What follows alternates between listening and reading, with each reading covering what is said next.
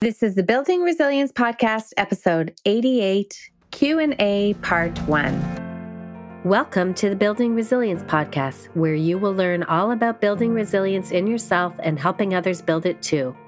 Drawing from the principles of positive psychology, neuroscience, and coaching, I will help you face all the challenges and adversities that life throws at you and help you do more than just survive. I will help you thrive.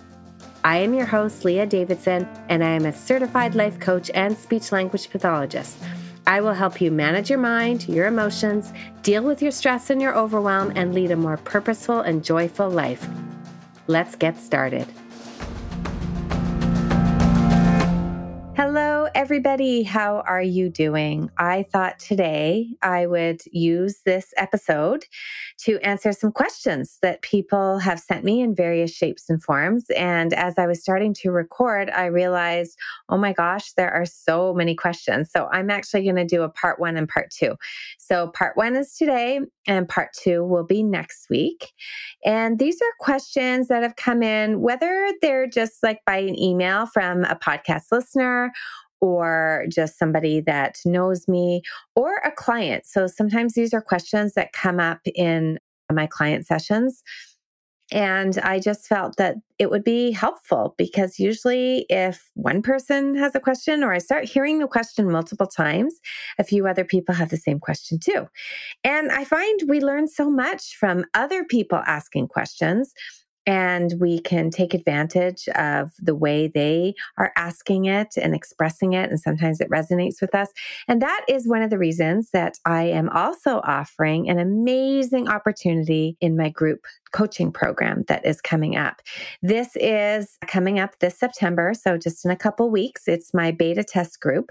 So you're going to have a chance to experience all the coaching and learning and growing and changing your life for a much lower financial investment. And I have to say, there's something really special about being part of a group.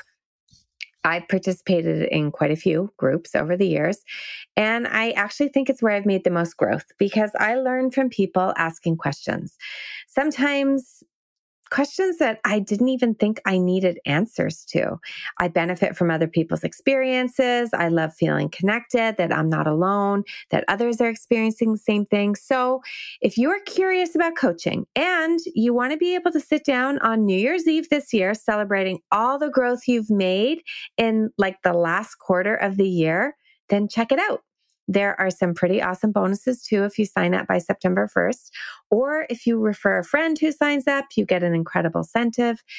So please reach out and I can give you more information. You can just DM me or email me at Leah Davidson Life Coaching or on Instagram, Facebook, I'm at Leah Davidson Life Coaching.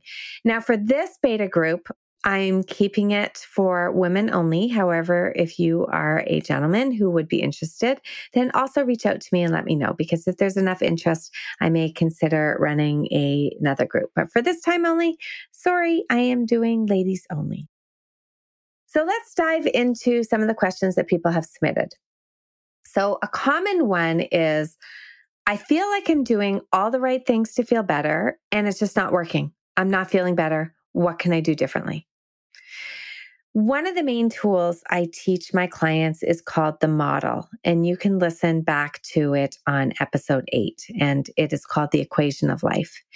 And in that model, I teach you that your actions are fueled by your feelings, and your feelings are created by your thoughts. So essentially, your mindset is directly tied to your actions and the subsequent results in your life.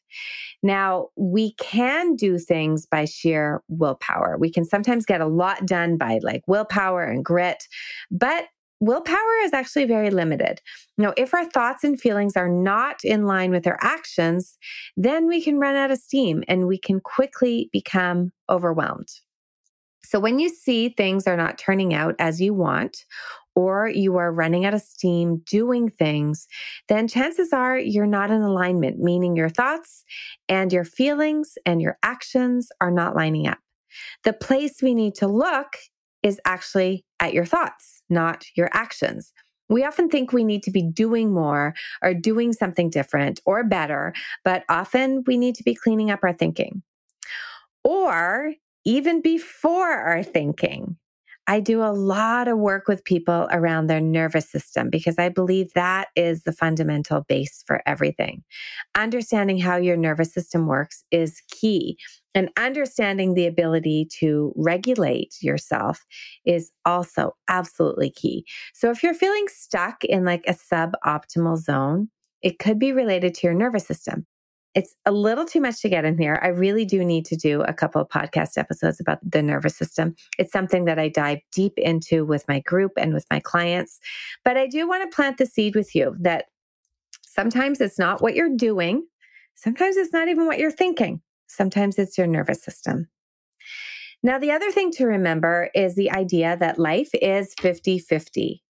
So don't automatically assume that something is wrong if you're not feeling better. We are not meant to feel great all the time.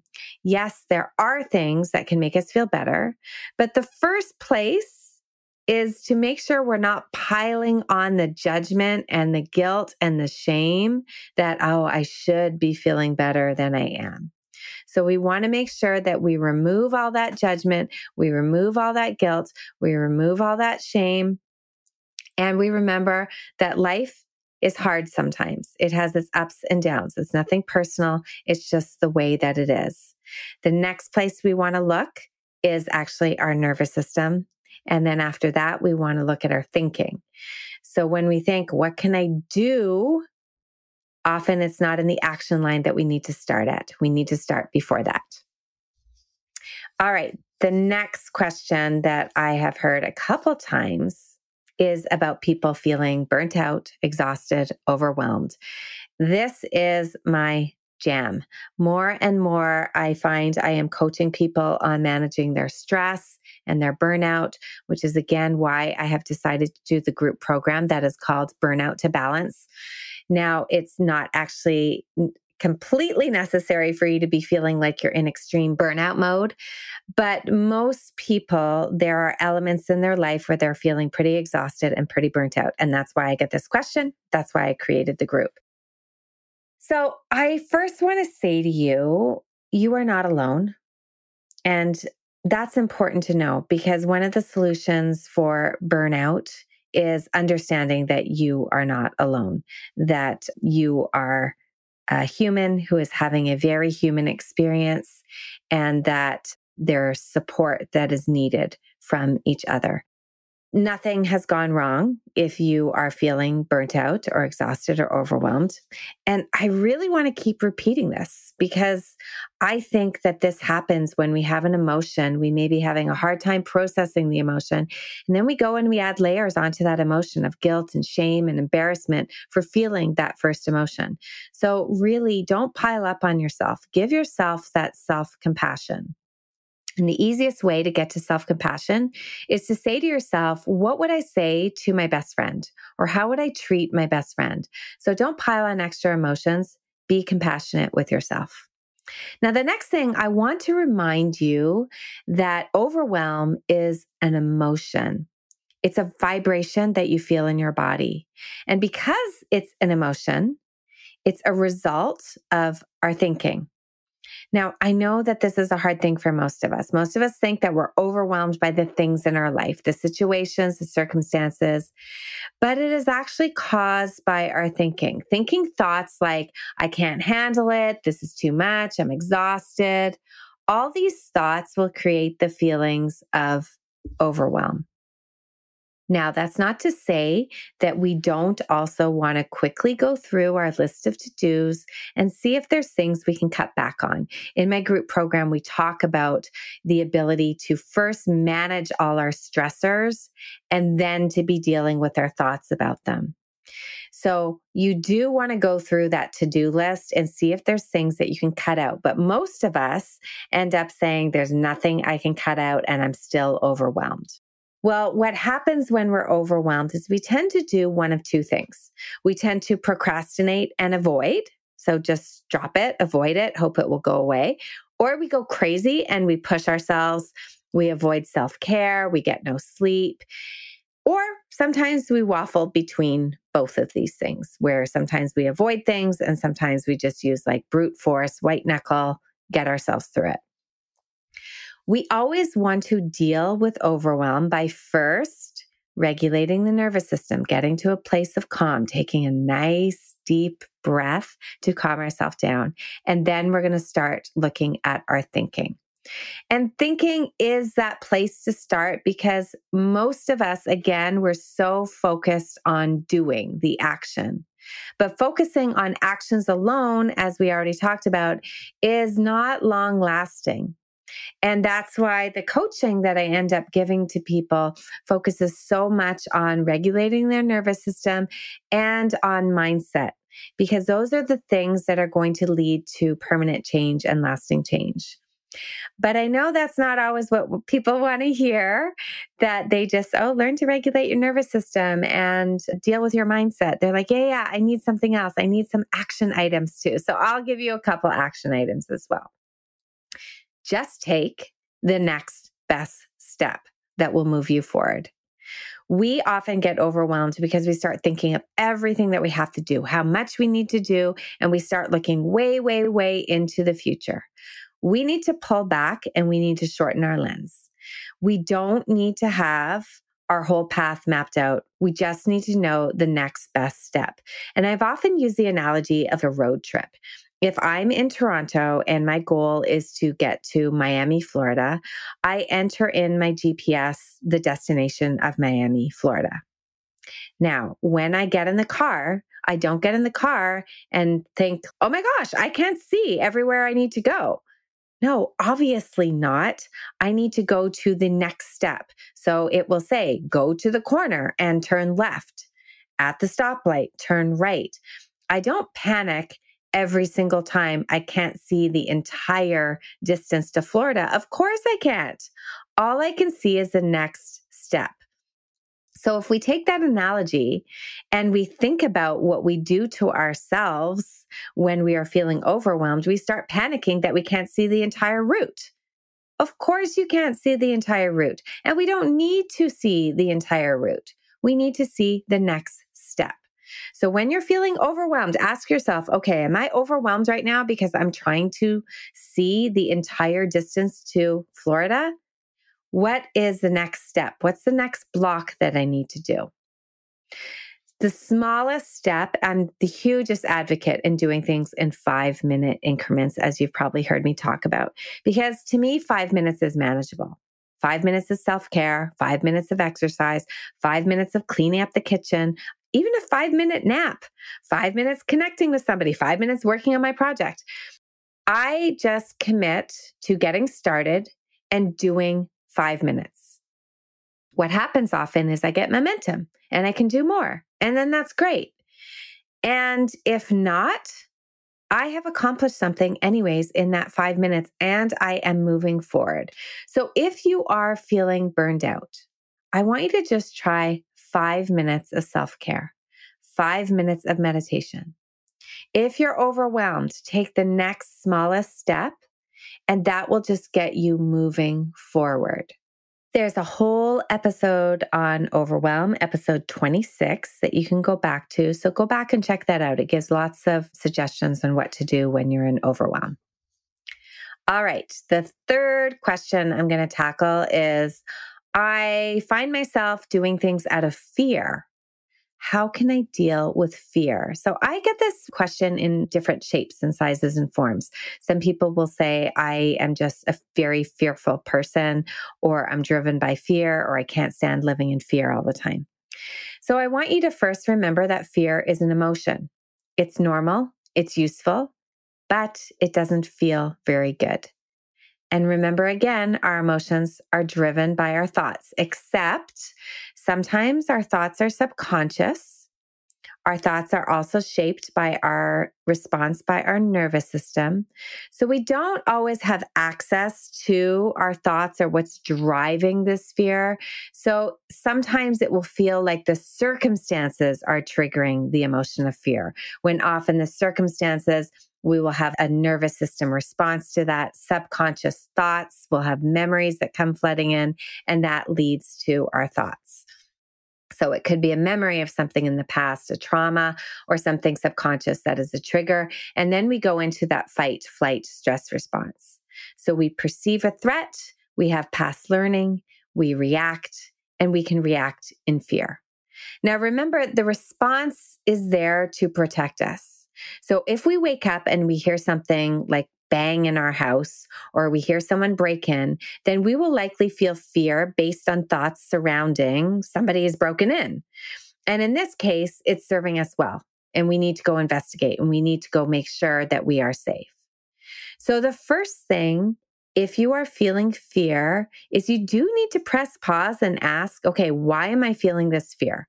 Because maybe you should feel the fear. Maybe there's something that you need to be doing and taking care of, and you need to flee or fight. And that's why your nervous system is having that response. Now, if you dig a little bit deeper and get a little bit more curious and ask, why am I feeling the fear? And you realize it's not because your life is in danger. Now we get to explore a bit more.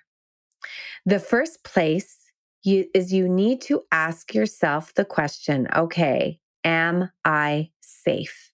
Am I empirically safe? I already checked to see that I have no danger. All right, I must be safe then. It may not feel safe. My body may not feel safe, but you're asking yourself the question Am I safe? The answer is yes, in most cases.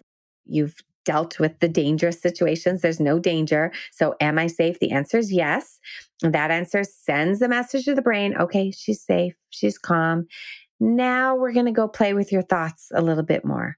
We're going to build some awareness as to what am I thinking when I feel this fear? What is the story that my brain is telling me? And I would encourage you to write these things down. And episode three and 10 talk all about awareness and how to download your thoughts. So they may be some good episodes to go check out again. Now, when you're aware of what you're thinking, that doesn't mean that you're just going to switch out your thoughts to avoid fear because it's actually okay to feel fear.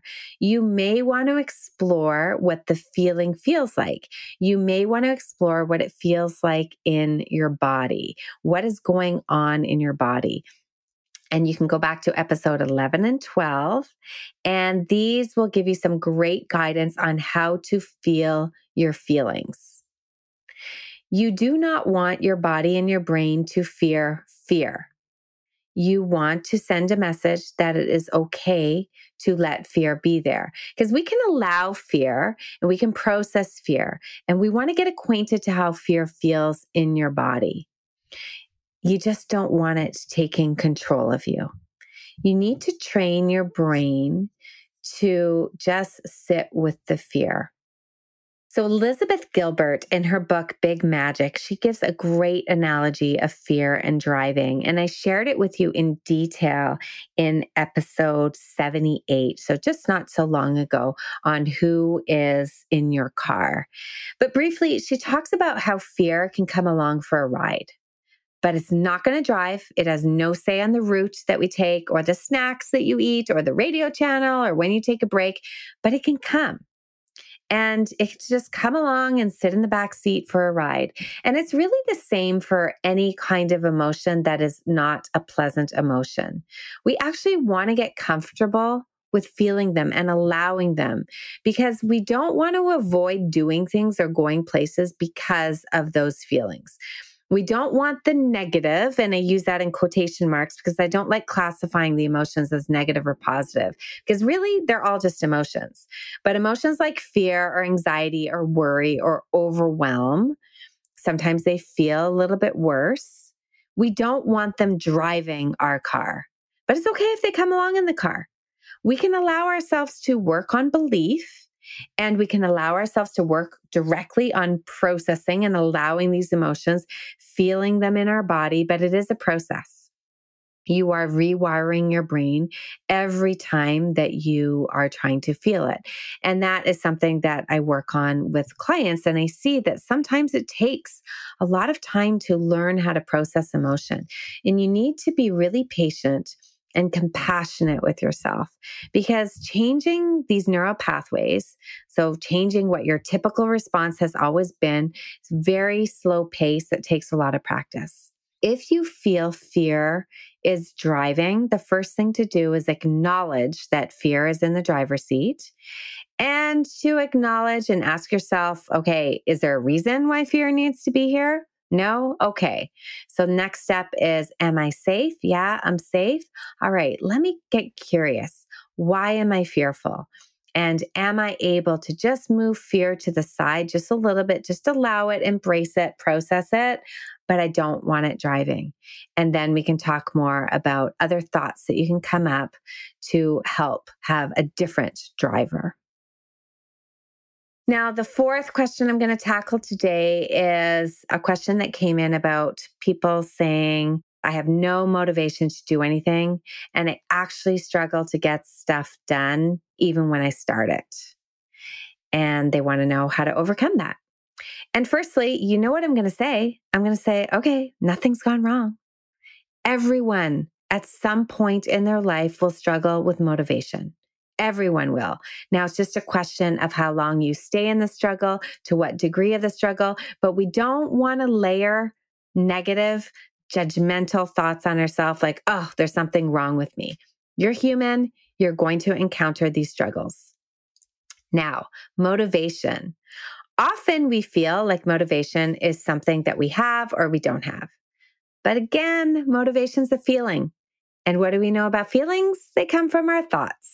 So feelings are what drive our actions. So we have the thought creates the feeling, the feeling fuels the action. That's all part of the model.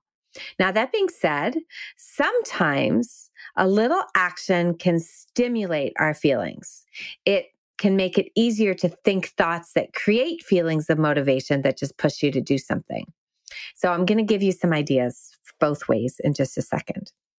But the other thing I want to comment on is that motivation can be totally overrated.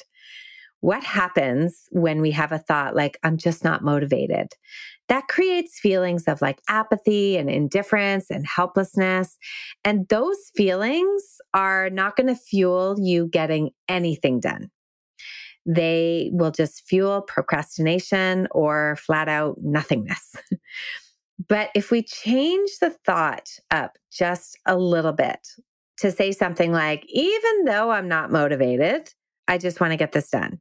This is important to me. I'm just going to do a small thing and see what happens. What happens when you have thoughts like that is they often stimulate and create feelings of commitment.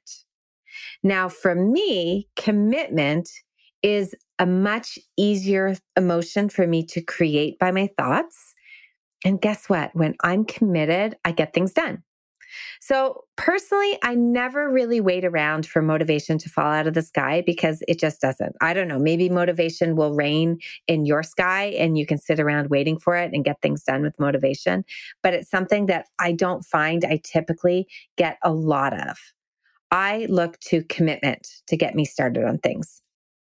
As I'm working and committed, often motivation finds me then. So motivation finds me working. Commitment gets me working. And it's easier for me to have thoughts to create commitment. So that's the thought side of things. Now, sometimes people will say, Leah, it's really hard to think those thoughts. It's hard to come up with those thoughts. It's hard to believe those thoughts. And I get it because it's happened with me too. Sometimes what happens when we're lacking motivation is we are thinking about the entire thing we need to do. I'm not motivated to run 5K, to read a whole chapter, to write this project, to go to this activity. So our brain gets overwhelmed because what we're suggesting is just too big. So, again, like I talked about earlier, I like to break things down into the smallest step. What is the minimum amount, or I call this the minimum baseline that I can guarantee that I will do? It could be based on five minutes. I'm going to go to the gym for five minutes. I'll read one paragraph. I'll run one block. I'll write one line. Now, the trick of this strategy is really and truly you need to pick what you will do, the smallest amount that will require like the littlest effort. So it's super easy to do. It's harder to not do this thing than to do it. Now, the core of motivation, to paraphrase Steven Pressfield, is at some point, the pain of not doing it becomes greater than the pain of doing it. So you pick something that is so easy to do and then you do it. And then there's something about getting started that now starts to fuel motivation, that momentum kicks in.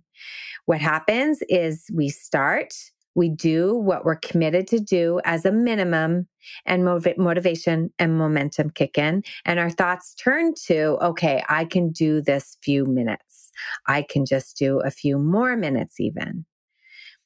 Now, it's great if momentum kicks in and you feel like you can do more. But even if you just do that bare minimum, I want you to do that bare minimum. And when you do that bare minimum, what happens is you've changed your relationship with yourself. Instead of saying, I'm somebody who's just not motivated to do things, I never follow through, I never get things done, you can now say, I did what I said I was going to do, brain. I honor my commitments. And you build trust up with yourself and you keep doing it with your minimum commitment. And if momentum takes over, then great. If not, then don't underestimate the power of doing something for just five minutes.